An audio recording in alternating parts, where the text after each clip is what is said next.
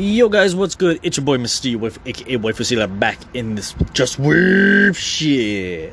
Now, today's gonna be a bit sad. Today I got some sad news. It's mainly about this recent passing of deaths from a lot of voice actors.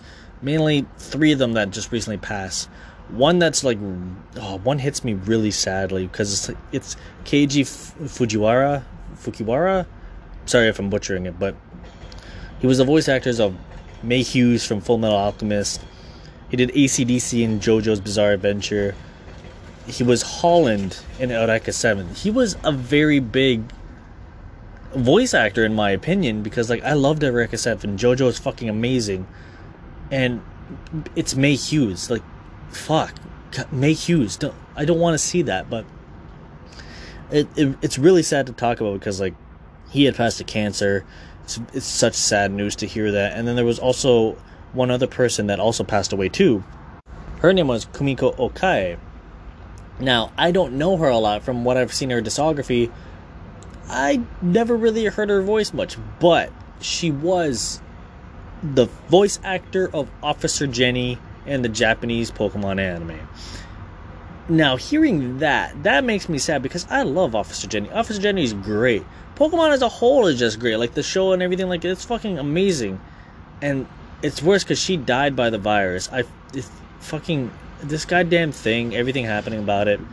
It just, anyone that's, like, weak or or ill is just, I feel, is getting a bad, bad end of it. And it's, it's not, it's not great. It's not great. And especially when, like, things are affected and, like, you know, there's been, like, a lot of anime and manga delays and things like that. Like, things are getting, like, fucked up. Things are getting hurt. Like, things things kind of suck. And it's not really the best kind of ways where everything is just like, oh, yeah, this is kind of like, it's just going to happen for a little bit. And it's still going on. Things are things are bad here. Like, it, it just hurts so much to think about, like, these amazing voice actors are just gone now. their, vo- their legends will live on in the show and in the manga. I mean, not the manga, sorry, in, in the, the movies or whatever they've con- contributed to the world. But it still hurts to, like, especially as, as young as they are, they're both around fifty, forty to fifty years old. And there's a bunch of other actors, too, and actresses, actresses, voice actors and stuff that pass away as well.